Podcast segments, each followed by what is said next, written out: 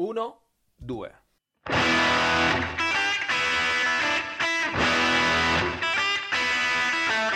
Real Man, l'unico podcast che ti fa alzare il testosterone. Prenditi la responsabilità della tua vita. Tempi duri, tempi duri, forzano, duri, forzano, duri, forzano, duri, forzano. duri. Smettila di pignocolarti addosso e muovi, mettici mano e muoviti, e muoviti, e muoviti. Just do it.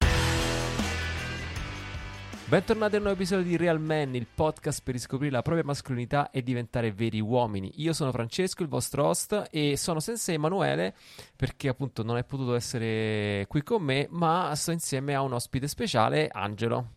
Ciao, ciao a tutti. Allora, io ho chiamato Angelo eh, per vari motivi. eh, tra l'altro, Angelo ha fatto la prima esperienza di Real Man a luglio scorso, no? Quando siamo stati nei, nei- nei boschi. Si è Nella Bergamasca. nella no, è Bergamo- stata un'esperienza bello, bella, no? bella, bello, bella. bello. Eh, va bene, e mh, non ti ho chiamato per questo motivo. eh, ti ho chiamato perché eh, spesso adesso lui sta qui in Basilicata insieme, insieme alla moglie per fare un'esperienza di qualche mese con, eh, con Cinque Pane e Due Pesci e mh, spesso nei lavori che facciamo insieme eh, emergono alcuni discorsi e uno che ho trovato piuttosto interessante, anzi abbastanza ricorrente, è proprio questa cosa qua di come in qualche maniera, ehm, diciamo, abbiamo un po', siamo un po' a rischio di perdita di, di capacità di lavoro manuale perché tante cose vengono fatte o da altri o automatizzate o software ehm, e spesso appunto ci ritroviamo a parlare di come tante abilità che sono tesori veramente della nostra cultura, dell'artigianato, eccetera, eccetera, un po' si perdano, no? Dico queste cose qui perché ci troviamo appunto a fare lavori manuali spesso con il legno, e quindi, oppure anche ro- roba di muratura con le pietre, eccetera. E, ed Angelo mi ha stupito perché in realtà, da quello che ho capito, c'è tutto un, un approccio quasi filosofico nei confronti di questa cosa. E eh, mi ha parlato di un libro no, che si chiama La gabbia di vetro, scritto da Nicolas Carr, che parla un po', un po' di, di questa roba. Ti va di così dare una, un'infarinata più o meno di che cosa introduce Il libro. Eh, esatto. Allora, diciamo che ehm, come ho incontrato io il libro, il libro l'ho incontrato ehm, nel periodo in cui stavo mettendo un po' in discussione anche il mio lavoro o stavo facendo un affondo sul senso del, del mio lavoro. Io ho lavorato come ingegnere. Infatti, e- scusa, non ti ho presentato bene. Tu Ah, sei, va tu sei, diciamo, di formazione un ingegnere elettronico ele- ingegnere elettronico per l'automazione. per quindi l'automazione. ok. E hai lavorato nel campo dell'automazione per tanti per anni. una decina d'anni più dottorato, qualche assegno di ricerca, però insomma 10-15 anni eh, tra Sì, università e lavoro. Ecco. E poi da qualche anno invece sei passato all'insegnamento. Adesso piano piano ci raccontare tutto il tuo percorso, Ok. perché l'hai fatto. Insomma, volevo giusto prendere come primo appiglio questa storia del libro, perché vabbè, è stato uno dei motivi per cui abbiamo iniziato a parlare, e poi perché potrebbe essere anche una risorsa utile per chi ci sta ascoltando. Per chi volesse approfondire il tema. Diciamo che per l'appunto ehm, il libro mi è piaciuto subito eh, perché mh, fa un discorso molto ampio sul senso e sull'uso che oggi facciamo della tecnologia. Eh, lui parte, l'autore, mh, percorre un po' a diverse ehm, aspetti tecnologici che noi ormai diamo per scontati, il navigatore satellitare, il cambio automatico per chi ce l'ha, eh, tante cose che ormai, come dire, eh, costellano la nostra vita e delle quali non ci poniamo neanche il, il- il problema se usarle o non usarle. E, mh, l'accento che l'autore pone è quello di dirsi, ma qual è la portata vera e profonda della tecnologia che stiamo usando? Dove ci sta portando come esseri umani? Eh, risponde a un bisogno umano? In che termini? Eh, e fa tanti esempi che, mh, come dire, evidenziano i lati positivi della tecnologia, il fatto che facilita certe operazioni, altre le rende possibili quando non sarebbero magari possibili. Allo stesso tempo, però, ci sono degli aspetti negativi sem- dei quali non sempre l'autore come dire, sottolinea questa cosa, non sempre ne siamo consapevoli fino in fondo della portata che ha sul- su, su di noi come esseri umani, sulla nostra vita, sul nostro modo di apprendere e, e su- anche sul mondo delle relazioni. Cioè, questa è una cosa che mh, veramente ho avuto modo di apprezzare ultimamente perché mh, chi ha ascoltato il- uno degli ultimi episodi in cui ho raccontato il mio anno, la mia esperienza dell'anno senza smartphone, eh, è proprio quello delle mappe, secondo me. Secondo me il discorso delle mappe eh, racchiude tanto, cioè il navigatore satellitare così, racchiude tanto di eh, questo, diciamo, questa critica, no? Che, che questo autore, che comunque anche noi ci rendiamo conto di queste cose, ehm, è un buon esempio perché mh, partiamo subito dal presupposto che adesso noi qualsiasi luogo vogliamo raggiungere, basta che mi dai l'indirizzo, mi dici le coordinate, mi dici più o meno il paese, il comune, io ci arrivo anche senza conoscere niente. Ora, io tra i miei amici sono conosciuto come la guardia perché eh, dici, ma che sei una guardia? Nel senso che se io vedo un posto già mi ricordo come ci si arriva, dove sta, anche a distanza di anni io riesco a ritrovare eh, il luogo. È un- un'abilità così innata, non ho fatto niente per averla. Eh, chi c'ha capelli biondi, io non c'ho capelli, però ecco, sono capace a orientarmi. Ecco, una cosa che però ho notato è che eh, negli ultimi anni, ehm, raggiungendo dei luoghi in maniera inconsapevole, non ero più capace di ritornarci. E questa è stata una cosa che mi ha un po' lasciato così, sbalordito, no? Sì, diciamo che ehm, questa cosa io la sperimento e tra l'altro, come dire, esperienza lucana di qualche giorno fa, sì, giusto. rientrando a casa dopo un giro, come dire, a, a visitare eh, paesino qua della zona, tra i comuni più belli d'Italia, eh, e così ne rientro a casa, il navigatore ci ha indicato una via, come dire, io la geografia lucana devo ancora impararla perché fino ad oggi mi sono sempre comunque affidato al navigatore perché pigrizia, comodo. perché è comodo, perché ormai è un'abitudine.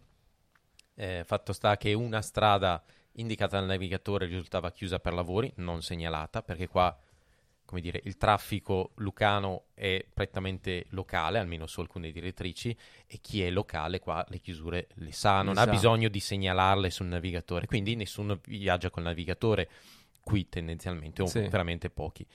E quindi la condizione stradale non era aggiornata, il navigatore non mi ha dato alternative.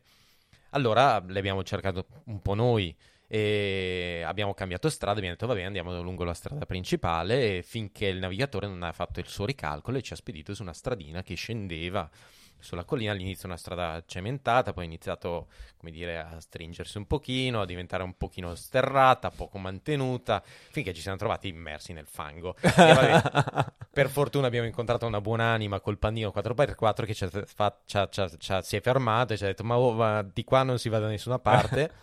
Vabbè, ci siamo girati E e vabbè, in qualche modo siamo tornati a casa. Però, come dire, eh, io non avevo idea della geografia del- della zona, non ho preparato il viaggio anche per sapere più o meno come erano collocate magari eh, le località principali. Ho viaggiato proprio Alla sulla cieca. fiducia, alla, alla cieca, cieca. alla cieca e ti sei trovato bene Eh, diciamo, esatto. Diciamo. Allora, il, ehm, ecco cioè io sono classe 77 no? E quindi io ho preso la patente a Roma sono romano e a Roma c'era questo bellissimo adesso c'è un momento nostalgia per tutti i romani Sì, che anche stanno io sono anni ascoltando. 80, quindi più o meno... no però tu, cioè, tu, Ah, non- no. tu non c'avevi il tutto città Sì, ce, ce l'avevamo piccolino, Eh, no? Quello di Roma. quello di Ecco. Brescia, così, tutto città di Roma era, era bellissimo. Tanto il centro aveva gli edifici in 3D, cioè era fighissimo, era, era veramente stupendo. E tu quando dovevi andare da qualche parte che non conoscevi il posto e andavi, ci stava le- l'indice analitico alla fine con tutte le vie e poi c'avevi le tavole B4, pagina 32, eccetera, eccetera. Quindi tu, E il tutti... planning del percorso lo facevi tu. Eh, sì, cioè, eh, te muovevi a braccio per quello che sapevi più vicino possibile. Poi da lì dovevi per forza utilizzare. Mi ricordo fermarsi col motorino, tirare fuori sto tutto città, guardarlo. Cioè, scene abbastanza patetiche. Immagini quando pioveva, quanto era bella questa esperienza. Ecco, ehm, però cavolo, sapevo usare le mappe e soprattutto, cioè, come faccio io a ricordarmi i posti? Perché, ripeto, anche abbastanza inconsapevolmente, io con- prendo sempre punti di riferimento. Il bar eh, l'officina, la discesetta, l'alberello, è deformazione così, non lo so, eh, neanche professionale, proprio mentale. E, e ci faccio caso, è così che quando poi rifaccio le strade mi ricordo i punti di riferimento e spesso invece usando il navigatore e basta, chiacchiero con mia moglie, ascolto la musica o non so che cosa e non ci penso proprio, perdo i riferimenti e poi non so ritrovarmi. Ora, l'esperienza bella di non avere lo smartphone è stata quella che non avevo il navigatore. E questo è uno dei grandi scogli che le persone pongono, giustamente aggiungerei io, nel non possono usare lo smartphone perché so, c'è stato un episodio famosissimo su YouTube di Matt Davella, questo tizio che parla di minimalismo, anche lui ha provato ad utilizzare il, il dumb phone diverse volte, diceva, "Sì, però non si può utilizzare perché io sennò mi perdo, per- in città non si può fare. Ecco, ehm, la mia soluzione è stata quella di avere, io ho questo tablet che l'ho comprato apposta, avevo questo tablet eh, in casa e utilizzo il tablet per le mappe, ma il tablet non ha il GPS. Quindi ha le mappe, ma non, non mi dice dove sto esattamente. E devo dire la verità, questa cosa qua ha unito un po' i due mondi, no? Perché da una parte ho le mappe a infinita risoluzione, con tutti i dettagli, i mazzi e i cosi, però la strada me la devo un po' trovare io. Ecco, questo è, è una cosa interessante. Quindi secondo me, ecco, questo qua delle mappe è un, un punto buono per incominciare a discutere. E se mi permetti aggiungo anche un altro pezzo, sempre sulle mappe. Adesso faccio il pippolo sulle mappe, scusate. Eh, e che però allo stesso tempo la tecnologia, per esempio, mi ha permesso di pianificare percorsi a piedi anche qua in Basilicata che mai sarei stato capace senza l'utilizzo di un software. Perché eh, esistono, c'è stato uno si chiama, un sito si chiama gpx.route, credo una cosa del genere, ed è un'interfaccia con mappe topografiche eh, già ehm, diciamo così disponibili e eh, collegando due punti eh, ti offre delle possibilità di percorsi sterrati a piedi, sentieri, cose così, come le mappe topografiche tipo quelle eh, militari, sai, quelle... mm, Chiaro, chiaro, chiaro. Sì, sì, quelli per chi va in montagna. Esatto, o- esatto. Ecco, quindi, cioè, se vuoi, io con questo software qua, guardando la mappa, le mappe topografiche in altissima risoluzione, con tutti i sentieri sognati, le carrarecce, i, tratturi, tutte le cose così, io sono riuscito a programmare percorsi, a scoprire vie, eh, vallette, cose, passi, valichi, eccetera, che mai sarebbe stato possibile trovare, perché qua, in particolare in Basilicata, non sono segnati normalmente come percorsi, invece Non quello... sono sentieri battuti come nelle nostre Esatto, valli, certo, se non è come stare... Eh, no, certo, o certo, certo. Ad Amello. Esatto, sì. esatto, certo, se uno va lì, chiaramente magari eh, c'è tantissima gente e quindi le- la cosa è, è già fatta, ecco. Quindi- Esatto. Invece per esplorare nuovi posti, per esempio, in cui tu non hai conoscenze e che non sono tanto battuti, io ho trovato che l'utilizzo invece di queste mappe topografiche online eh, e comunque con software che mi permette di collegare i punti, eccetera, eccetera, e poi di scaricarmi il GPX, che è questo file che poi puoi caricare su mm, sistemi di GPS, che potrebbe essere l'orologio, potrebbe essere un, un navigatore della bicicletta, insomma quello che sia, o, o il telefonino di- direttamente. Ecco, mi ha permesso di costruire queste mappe, queste cose. Quindi, ecco, vorrei subito. Ho, parlato- ho fatto il pippone sulle mappe perché volevo subito mettere davanti il fatto che quando stiamo parlando di demonizzare una tecnologia, ma piuttosto è sì, è vero, ha tanti lati positivi, però attenzione, ci stiamo perdendo un pezzo. Esatto, Il- l'accento è proprio sulla consapevolezza dello strumento che stiamo usando, i lati positivi e i lati negativi. E l'esempio per restare e chiudere, se vogliamo, il discorso delle mappe, la ricerca scientifica che viene portata, eh, come dire, raccontata nel libro di, mm, di Nicola Scara, eh, è mm, una ricerca che riguarda l'uso dei navigatori satellitari mm, nel- Ah, in Alaska, in, dicevi? in Alaska, Ah, esatto, Sì, sì. Dove ci sono tutte queste popolazioni che normalmente si muovono in motoslitta in tutte le stagioni. E mh, dall'introduzione, con l'introduzione del navigatore satellitare hanno registrato un aumento degli incidenti con le motoslitte di persone che restavano bloccate nel pack che si rompeva o cadevano nel ghiaccio assottigliato di cui non si erano resi conto perché? Perché l'uso del navigatore in un certo senso ha deresponsabilizzato il, insomma, il guidatore di motoslitta che seguendo la traccia a monitor ha smesso di prestare attenzione alle condizioni per esempio del ghiaccio, della visibilità sull'orizzonte, del- delle piste magari che qualcun altro ha tracciato prima di lui per evitare un ostacolo che magari si è presentato all'ultimo momento come poteva essere come dire, la strada chiusa che abbiamo incontrato noi Certo, certo, in, certo. qua in Basilicata.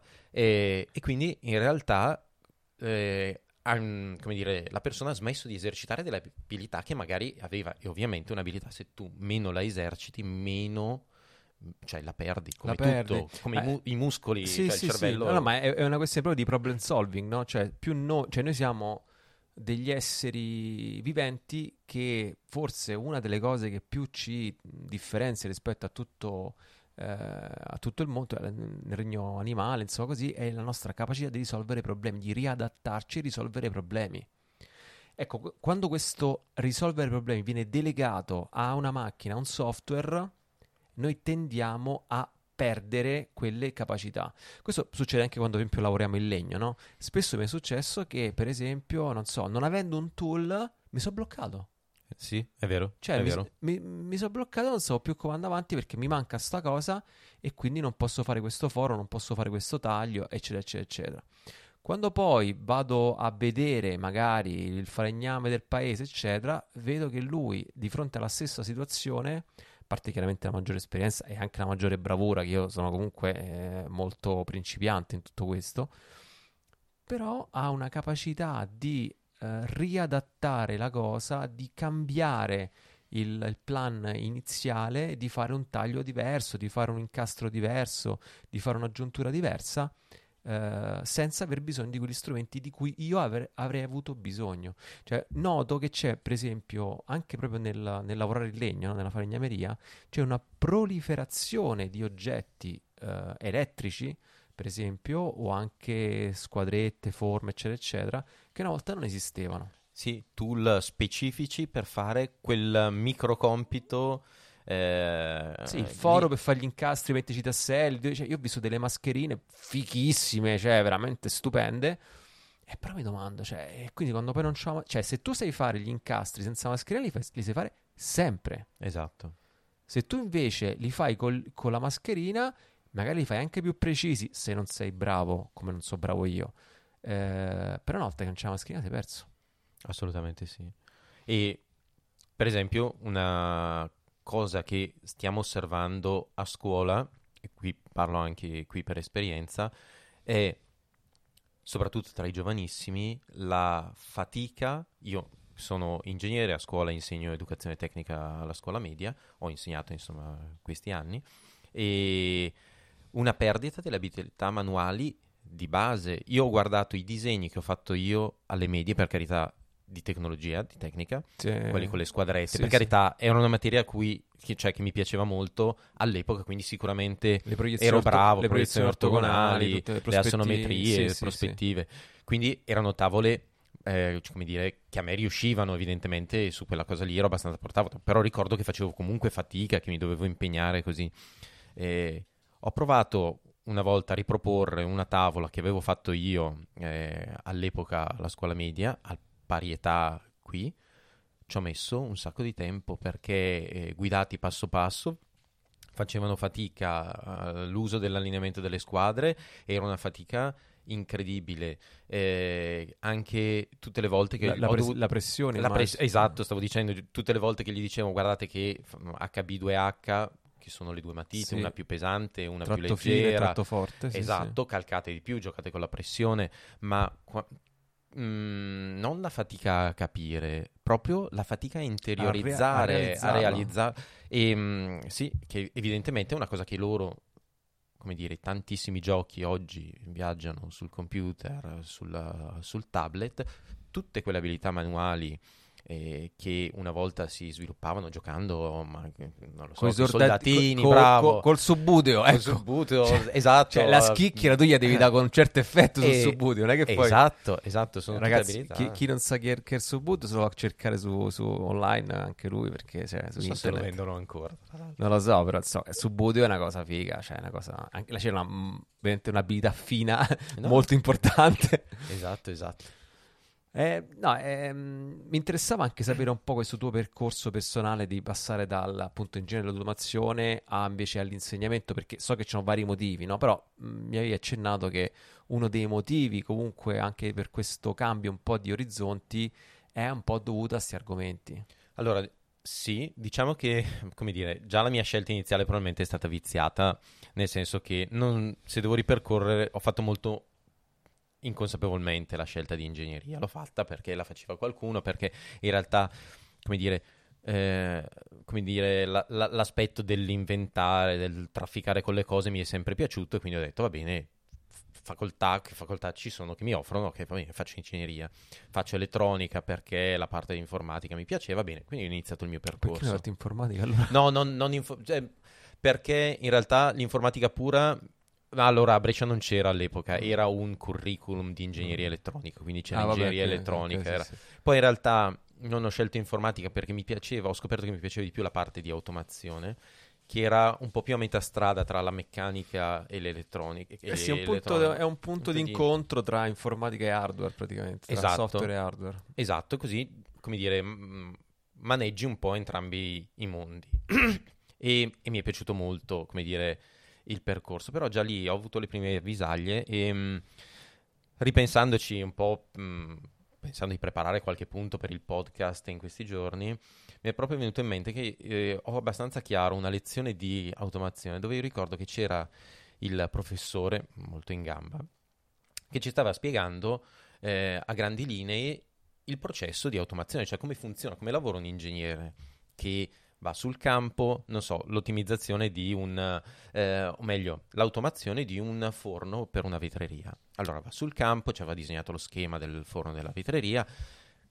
Cosa deve fare l'ingegnere? L'ingegnere deve carpire, carpire, farsi dare le conoscenze dall'esperto che sono anni e che da generazioni eredita questa conoscenza, la conoscenza di come bisogna gestire la temperatura di diffusione del vetro, a che temperatura va lavorato, che osserva anche il vetro intanto che lo sta lavorando e sa capire se è un buon momento per dare una piega, non dare una piega. Non so se siete mai stati anche a, a A Murano, Murano. a, a vedere lavorare i, A me, cioè, è una cosa che mi impressiona, no? Sapere qual è la temperatura alla quale devi togliere il pezzo di vetro per poterlo lavorare senza che sia troppo... eh, che si squagli. Ah, sembra una eh, cosa magica, sembra. eh, esatto. E, e l'ingegnere deve prendere questa informazione, tradurle in codice. C'è chi sviluppa la parte meccanica per realizzare Certo. quelle parti meccaniche che servono per fare le Certo, pinze, certo, sì, eh? sì. E c'è chi invece La deve- robotica proprio che, Esatto. che fa le cose, sì. e c'è chi invece deve pensare proprio al processo di gestione, quindi tutti gli algoritmi che servono per mantenere la temperatura nel momento giusto, per averla pronta al punto giusto, eh, oppure per gestire la meccanica in modo da fare, come dire, o le pieghe o, o i soffiaggi per uh, Sì, sì, soffiare no, il vetro. ecco. E, e, Cioè, il- e- il- e già lì io ricordo che la domanda me l'ero fatta, ma a me quelle cose lì piacerebbe essere lì? Cioè, a me la cosa che piaceva Era farle. Era farle, esatto. Io mi dicevo, caspita, però la cosa bella è stare accanto alla persona e imparare a farle, no? Se dopo io le metto in una macchina, quella poesia lì, che a me, cioè, quella lezione mi era piaciuta tanto, quella poesia lì io la perdo, no? E quindi avevo avuto una avvisaglia. Poi ho fatto, ho lavorato, questa cosa si è risvegliata dopo negli anni eh, dove per l'appunto ho cominciato a chiedermi ma il senso di tutto questo, cioè a me è sempre piaciuto anche a me lavorare il legno, fare le cose, cioè quando ero adolescente mi avevo fatto intagliato una scacchiera tutta col coltellino a mano ed erano cose che mi avevano dato estrema soddisfazione. E Ma, eh, infatti, cioè, secondo me il, tuo esempio porta a galla in maniera evidente due aspetti fondamentali di questo processo. Cioè, il primo è questo, che se io prendo il vecchietto, immaginiamoci il vecchietto, magari invece è un ragazzo di 20 anni, però eh, immaginiamoci il vecchietto che ha tutta questa conoscenza sul vetro, tramandata magari da generazioni, lui stesso stava a bottega negli anni 50 per imparare sta roba qua, da uno che è stato a bottega alla fine, agli anni, anni 30 o addirittura alla fine dell'Ottocento.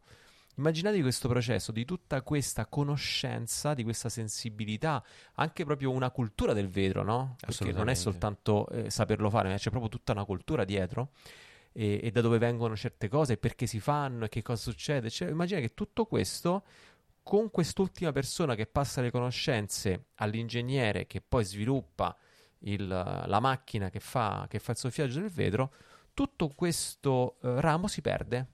Cioè viene troncato, quella conoscenza lì viene messa dentro un software e, e chiuso perché poi quasi entra tutto un discorso anche dell'open source e compagnia bella perché, perché di solito tu sta roba qua che fa? Se lo compra una- una- un'azienda e finisce lì. Cioè poi morì è prima la- di è la- di solito è l'imprenditore che ha la vetreria che fino al giorno prima ha il tecnico bravo, l'artigiano che gli fa il lavoro, a un certo punto dice ma questo qui eh, se perdo lui, perché mi è capitato di lavorare in, in un'altra azienda e loro avevano un, eh, un, eh, un, un dipendente che era l'unico, ma era l'unico forse in tutto il nord Italia, Sì. che sapeva fare il tuning, cioè sapeva mettere a punto la macchina per il soffiaggio, il taglio e la realizzazione delle piccole provette di vetro che vengono usate per i farmaci. Perché sono dei- sono- è un vetro sottilissimo, Sottilissimo. se tu come dire, non lo fai raffreddare nel momento giusto così che il vetro si distenda, il vetro dopo tre giorni, io avevo portato a casa delle provette,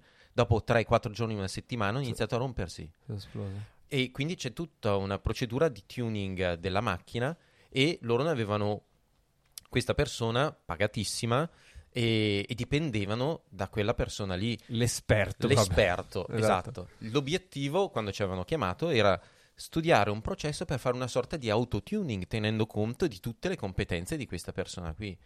Ed è stato lì forse la prima volta in cui mi sono detto, ma questa cosa, cioè la tecnologia in fondo, interpretata in questo modo, in questa chiave, eh, forse non è uno strumento democratico, forse uno- non è uno strumento di crescita sociale, rischia di essere addirittura uno strumento, come dire, che aumenta il divario, perché allora tutta la conoscenza io la vado a concentrare sempre più nelle mani di, di pochi. Di pochi, sì. Ecco, il, il problema è questo appunto, è che queste aziende di solito creano un software che è, si dice appunto closed source, cioè a codice chiuso. E che succede? Che quindi quando io voglio andare a, com- devo andare a comprare un software che eh, gestisca per esempio la macchina del vetro e lo devo andare a comprare e lo pago tanti soldi e soprattutto non ho accesso a questa conoscenza, cioè è una, è una black box, una scatola nera e finisce lì.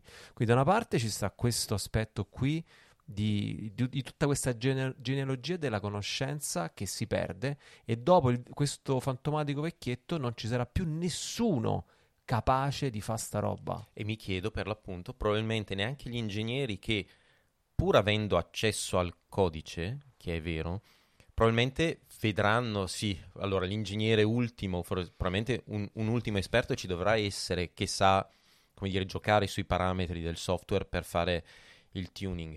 Ma saranno sempre meno persone e sicuramente però non avranno la parte manuale, cioè Esatto, non avranno non- sì, sì, sperimentato non- con mano farlo, quella certo, roba lì Certo, non sanno farlo. sanno farlo delegato alla macchina, ma non saranno padroni in ultimo di quel processo lì. Questo è un primo aspetto del racconto che hai fatto te, secondo me che molti... Ma il secondo aspetto è quello proprio dell'esperienza personale. Cioè, tu che cosa ti porti? Tu, il vecchietto che fa, che soffia il vetro. Cioè, secondo me, adesso io non l'ho mai fatto e magari lui si scocciava pure a farlo, però è, mi vedo per i lavori che faccio io manuali, è un'enorme fonte di soddisfazione portare avanti un, un lavoro frutto delle tue mani, un lavoro che mh, richiede tutta una, un- una- un'attenzione, una man- manualità, un'esperienza, una sensibilità che hai solo tu, che hai sviluppato con gli anni. Ecco, crea- abbiamo costruito insieme ad Angelo una libreria, per esempio, per la Baita e sebbene abbia le sue pecche e i suoi problemi, è stato bello farlo, riuscire a tagliare i pezzi dritti in un certo modo, di quella misura, pensare allo schema di come farlo. Certo, saremmo potuti andare da Ikea a comprare la libreria già fatta e ci avremmo già montato invece questa cosa sta ancora in cantiere e non l'abbiamo manco finita. Eh, però non è la stessa cosa, insomma, è- c'è proprio un piacere, un gusto e soprattutto io ho imparato delle cose.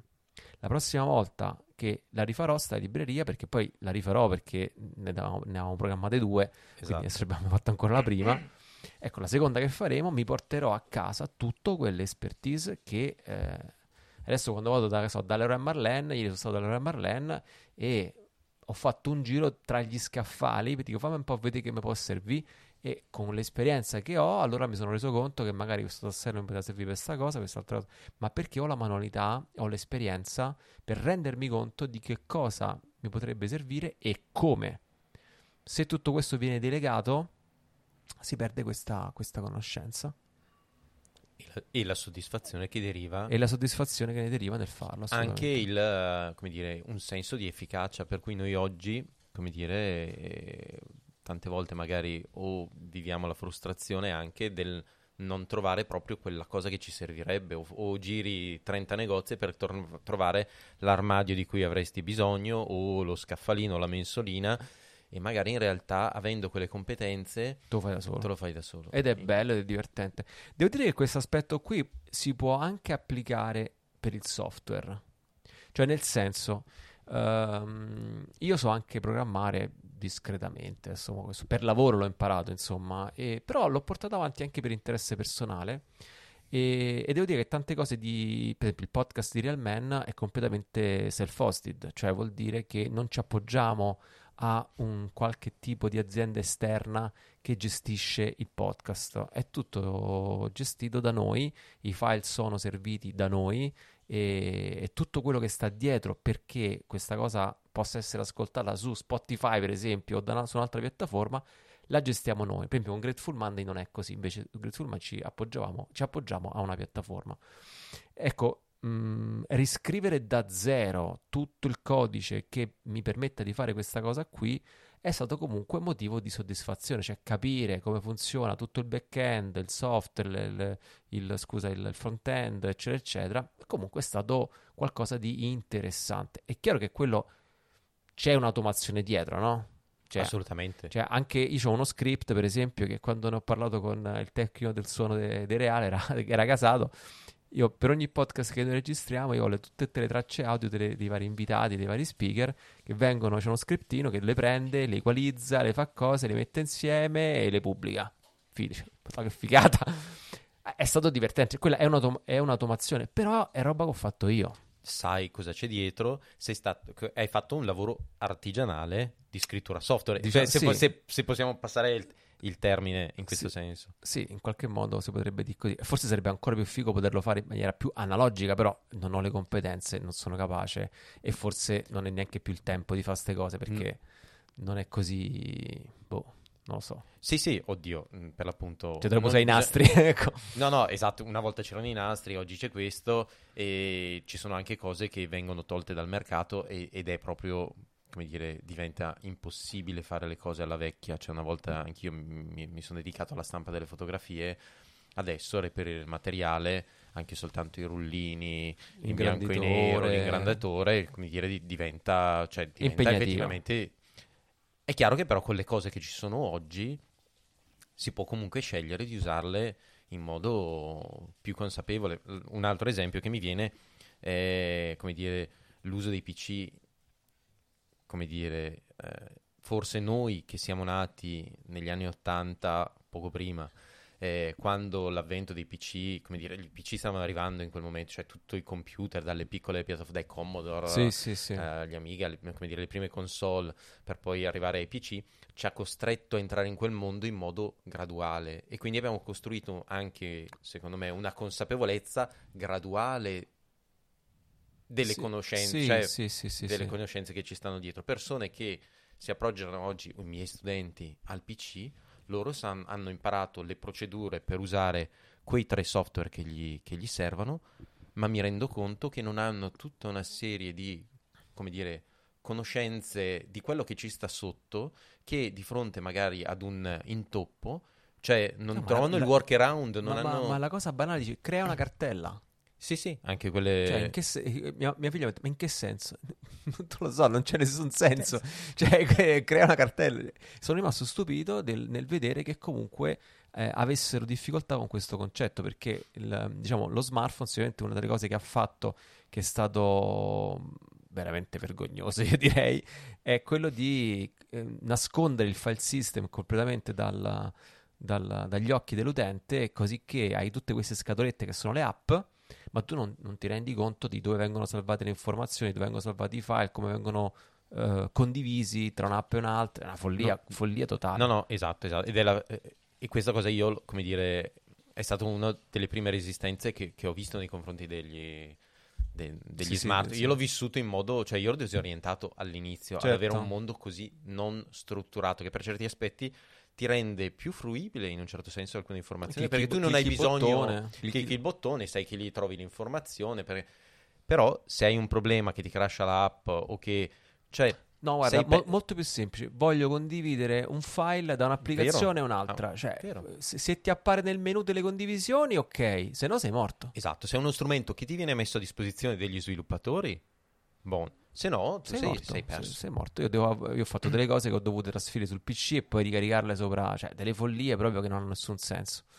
Vorrei chiudere questo episodio parlando un attimo del, del terzo incomodo, no, de- dell'intelligenza artificiale, perché secondo me questo mondo dell'intelligenza artificiale ha molto a che vedere con tutto questo. Uh, mi spiego. Mm, io la mia posizione sull'intelligenza artificiale e sulla tecnologia in generale è questa, però è una mia posizione personale che può essere condivisa o non condivisa, però vi condivido quella che è la mia posizione. Secondo me tutto quello che riguarda la tecnologia e tutte queste robe qua, tu te la devi imparare, a prescindere. Cioè, perché ehm, io avevo un amico, carissimo amico con cui andavo ad arrampicare, che lui era elettrauto, no?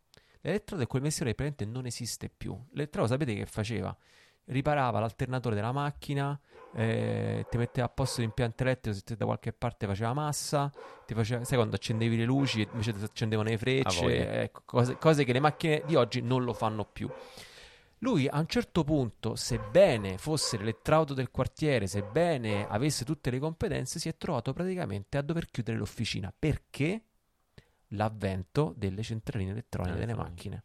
Adesso, per chi non è avvezzo a queste cose qua, è questo il discorso, che da un impiantino elettrico simile a quello di casa a 12 volt con dei fili che vol- svolazzanti in giro, siamo passati ad avere come dei piccoli computer, che sono le centrali elettroniche, che gestiscono sia la- tutta la carburazione, la miscelazione dell'aria con la benzina, eccetera, eccetera, ma anche tutti gli altri aspetti eh, elettrici dell'auto. Eh, così che lui si è ritrovato che per poter riparare una macchina con la centralina elettronica eh, doveva fare un corso di aggiornamento per capire quella centralina elettronica e doveva comprarsi dei macchinari che potessero leggere quelle centraline elettroniche. E tornando al discorso prima del software chiuso, eccetera, eccetera, tutta roba stracostosa, inutilmente costosa, aggiungerei, perché veramente non c'è niente da, di costoso nel leggere eh, la, pro- la programmazione di centrali elettroniche, è semplicemente che non sa... Paghi i diritti, è un po' come pagare il... Eh pa- sì. Paghi dazio Eh, per... pa- eh sì, cioè, eh, perché veramente non c'è niente di complicato o di costoso nel fare questa roba qua, ma siccome tu non sai quali dati ti vengono emessi, hai bisogno di un software che sappia quello che, quello che esca. E questo è tutto un- è una follia commerciale fondamentalmente. Lui inizialmente si è rifiutato di fare questo passaggio alle centrali elettroniche, così che con il tempo il divario è diventato sempre più grande, fino al punto che ha dovuto chiudere. Ma a 50 anni, eh, non è che ha dovuto chiudere che aveva 70 anni. E si è ritrovato senza lavoro. Certo. È, è una cosa, è, è- una follia. Quindi io sono del partito, sono sempre stato di questo partito qua, che tu la tecnologia te la devi imparare. Ora, non importa se tu te la impari a un livello base super dettagliato, se te la impari giusto a utilizzarla, ma non puoi rimanere tagliato fuori. Cioè, non- quelli, i nostri genitori magari non si imparavano a usare l'email per dire, no? O si- i nonni non si imparavano a usare, che ne so, l'internet o quello che sia. Questo è un problema. È- ci rendiamo conto oggi che viviamo in un mondo in cui lo sviluppo tecnologico è così rapido che se tu non, non- abbracci le competenze su una, per- una specifica nuova tecnologia vieni completamente tagliato fuori. E questa cosa, vabbè, a livello educativo, voi che siete insomma genitori di quattro figli, tu e Alessandra lo sapete bene, eh, non sapere in che modo i figli usufruiscono della tecnologia, per esempio degli smartphone, è, come dire, è una delle peggiori disgrazie che oggi si possa avere in famiglia. No, Perché eh, attraverso sì, gli, eh. smart- gli smartphone vengono veicolate una marea di informazioni No, è come dare le, le chiavi della macchina a tua figlia e una bottiglia di vodka vicino, cioè è la Esatto. stessa cosa. Cioè, oh, Non noi è la bambola o la macchinina che No, una volta sì. si dava al bambino. No, no, c'ha delle conseguenze importanti. Quindi io sono dell'idea che la tecnologia va abbracciata tutta e, e quindi, siccome adesso le- l'intelligenza artificiale sta emergendo in maniera veramente prepotente e rapida, io dico ragazzi, non, non si può non imparare ad utilizzarla. Anche semplicemente ad affacciarti, a buttare il naso, a cercare di capire quelle quattro stupidaggini magari che ti possono interessare per te, ma è, è il caso che ti affacci e guardi come funziona. Anche solo per sapere quanto ti viene detto che uno strumento usa l'intelligenza artificiale, sapere cosa comporta, cioè cosa ci sta dietro. Perché comunque l'intelligenza artificiale perché lavori tu dai delle informazioni che vengono prese, rilavorate, metti insieme ad un'altra infinità di informazioni per tirare fuori il risultato finale. Allora, se vi interessa poi faremo anche un episodio tutto sull'intelligenza artificiale, magari scriveteci n- nell'email, però ecco, mh, ho- adesso giusto rapidamente io, io ti posso dire che io cerco di utilizzare l'intelligenza artificiale per quello che faccio, ad esempio a volte faccio riformulare dei tratti di codice che ho scritto, no? Dico, ma qua magari, oppure inserisco gli errori del codice che, che ho scritto e mi aiuta a capire dove è l'errore o mi offre una soluzione. Ma non soltanto questo, anche per esempio gli chiedo di riformulare delle frasi che ho scritto proprio in italiano intendo, oppure aiutarmi a trovare un titolo più chiaro per una newsletter, non so, è successo che l'ho fatto e mh, spesso le risposte sono imbarazzanti e inutili, però devo dire la verità che nel reiterare questo processo ho trovato cose che fossero utili, ecco. Um, è chiaro che è un'informazione sempre molto limitata e anche molto prona all'errore. Però è proprio questo il punto fondamentale. Tra l'altro anche mh, Marco Montemagno su, su, YouTube sta tirando fuori parecchi video che parlano sull'intelligenza artificiale e fa vedere degli esempi di applicazione interessanti. E una cosa che mi ha colpito di quello che ha detto e che già pensavo io è che um, il punto fondamentale è che qua la questione è il nodo cruciale è imparare ad utilizzarla l'intelligenza artificiale, cioè non bisogna né avere paura ed è vero che tanti lavori verranno soppiantati dall'intelligenza artificiale, ma se ne creano nuovi uh, per chi la sa utilizzare. Quindi se non vuoi fare la fine dell'elettrauto che poi deve chiudere bottega perché non sa gestire le centrali elettroniche, secondo me è, è il momento di affacciarsi e guardare che cosa può fare l'intelligenza artificiale. Però col caveat, come si dice in italiano, con la, l'attenzione, ecco, con la nota di questo che l'intelligenza artificiale può anche fare cose del tipo, non so, scrivimi un software che faccia questa cosa. Oppure scrivimi un testo che parla della, del candore e della bellezza della neve e lui te lo scrive. Quindi io vedo il grosso pericolo lì di, guarda, partendo dai miei figli magari che devono scrivere un, un testo narrativo su un argomento e non hanno voglia, apri intelligenza artificiale, fammi la sintesi del quarto canto dell'inferno, boom, fatta. Chiaro, chiaro, chiaro. Altra cosa è scrivere tu la sintesi del quarto cosa è e magari c'è un dubbio su una parte e poi chiedere all'intelligenza artificiale, ma è vera questa cosa qua?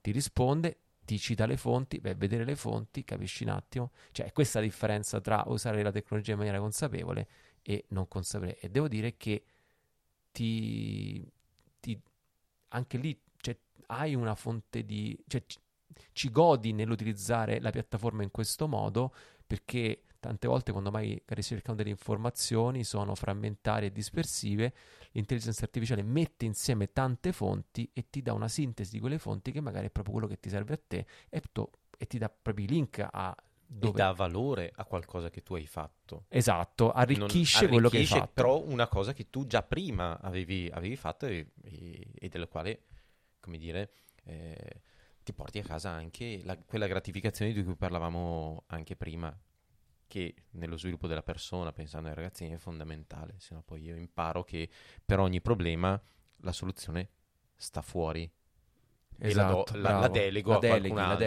deleghi. e non l'affronto io. che poi è, è- è un attimo in cui eh, appunto cioè, mettiamo i compiti per casa, utilizzi l'intelligenza artificiale, tu non ti ritroverai, capito, poi a 15 anni, a 16 anni, a 18 anni che tu non sai scrivere un testo se prima non hai un suggerimento. Certo. E questa è una cosa gravissima. L'altro giorno sono andato a parlare con i professori di, di mia figlia e il professore di filosofia ha detto, che è il primo anno che fa filosofia adesso, il professore di filosofia ha detto, eh, mi rendo conto che il linguaggio filosofico è un linguaggio un pochino più tecnico, ma qua il problema è che in classe molti ragazzi non capiscono l'italiano.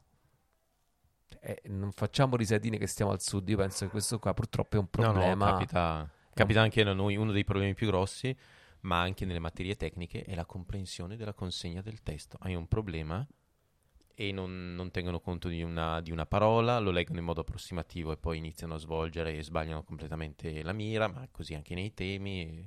È un problema diffusissimo. Va bene, allora Consapevolezza. Sì, penso che, ecco, se vi dovessi dire di cosa portarvi a casa, un consiglio di cosa portarsi a casa è sicuramente queste due cose no, che abbiamo detto, no? Cioè, la prima è che comunque nel fare, nel delegare a una macchina, a un software, a un programma, è, è, è una perdita eh, progressiva e inesorabile di capacità, di skill eh, che possono essere sia appunto come quelle di formulare un testo o come quelle invece pratiche di soffiare il vetro o lavorare il legno oppure muratura o non so che cosa. E questa è una cosa... Basta guardare le case costruite negli anni 30, per dire no. I, I ghirigori che ci stanno, l'attenzione per i particolari, ma nessun muratore oggi è capace di fare queste cose, nessun muratore. Perché? Perché utilizzano già pezzi preconfezionati. Il mattone che esiste adesso, il pezzo di copertura esterno che esiste adesso, lo prendi e lo incolli là. Tutta quell'attenzione nei particolari nasceva dal fatto che mh, tutto il materiale veniva fatto in loco e quindi anche gli stucchi e le cose venivano fatte in loco. Dagli artigiani che sapevano lavorare e maneggiare i materiali e gli strumenti. Esatto, cioè, vabbè. Quindi da una parte ci sta questo, perdita di skill, e dall'altra ci sta la perdita di piacere, di, di, di godere nel fare un'opera delle tue mani. E pensando a Real Man, per noi uomini, io penso, almeno guardo alla soddisfazione e al bisogno che ho certe volte di mettermi e di vedere il frutto di qualcosa che ho fatto io con le mie mani, eh, per me è fondamentale. Se magari una donna si rigenera di più nelle, reg- nelle relazioni e quindi nella condivisione. Guarda, guarda, guarda, guarda, che anche per la donna potrebbe essere così, magari su altre cose, ho visto poche donne interessate magari proprio sul legno, sul per tecnico, dire, okay. va, a fare il pane, per esempio. Quello è vero, quello è vero, eh. assolutamente. Cioè, io vedo il godimento, cioè, ma chi io va a fare mia moglie a fare il pane? Cioè, Alessandra perché fa il pane? Sì, perché come lo fa lei, bla bla bla, ma soprattutto, secondo me, perché lei gode nel gestire la massa, nel, nell'impastarla, nel vederla crescere, nel capire i dettagli, i minimi dettagli per farla crescere in un modo o nell'altro. Io penso che sia questo. Sì, sì, che ha a che fare con la creatività, con la generatività, con, con uh, il, il, vedere il frutto di, de, dell'opera delle nostre mani, mi sì, viene sì, da dire. Sì, ma anche che so, cucire, che questa può essere una cosa sia da uomini che da donne, però, però cioè, io vedo tantissime donne che hanno questo gusto nel farsi gli abiti, per esempio eh, mia suocera. Mia suocera sta sempre così e, e, è proprio quel gusto di farlo che, che gli conviene andarla a comprare. Assolutamente. Però è più bello. Anche dal punto di vista economico. Sì, sì, sì, sì, di tempo e di... Eh. Va bene, allora per mandare messaggi a Realman vi ricordo che non siamo sui social, però potete scrivere un, um, un'email a scrivi-realman.it, potete iscrivervi alla newsletter sempre sul sito realman.it, scritto realman.it. Tutti i mercoledì un nuovo episodio del podcast, una volta al mese la newsletter. Io vorrei ringraziare Angelo perché veramente eh, questa cosa qua di condividere questo percorso tuo personale, eh, ecco, mi ha, mi ha dato consapevolezza su una cosa che forse avevo dentro, ma che non avevo saputo ecco, notare ecco, esplicitamente. Grazie a te che mi hai dato la possibilità di dar voce. eh, è molto bello. Vi consiglio questo libro, Nicolas Carr, eh, La gabbia di vetro, perché appunto affronta... Ha una, poi una bibliografia corposa anche ah. in fondo al libro, quindi ci, ci sono gli elementi per approfondire poi il tema. Quindi se vi interessa ecco, ragionare, pensare su queste cose qua, sicuramente è un libro interessante. Per il resto ci vediamo la prossima settimana. Ciao!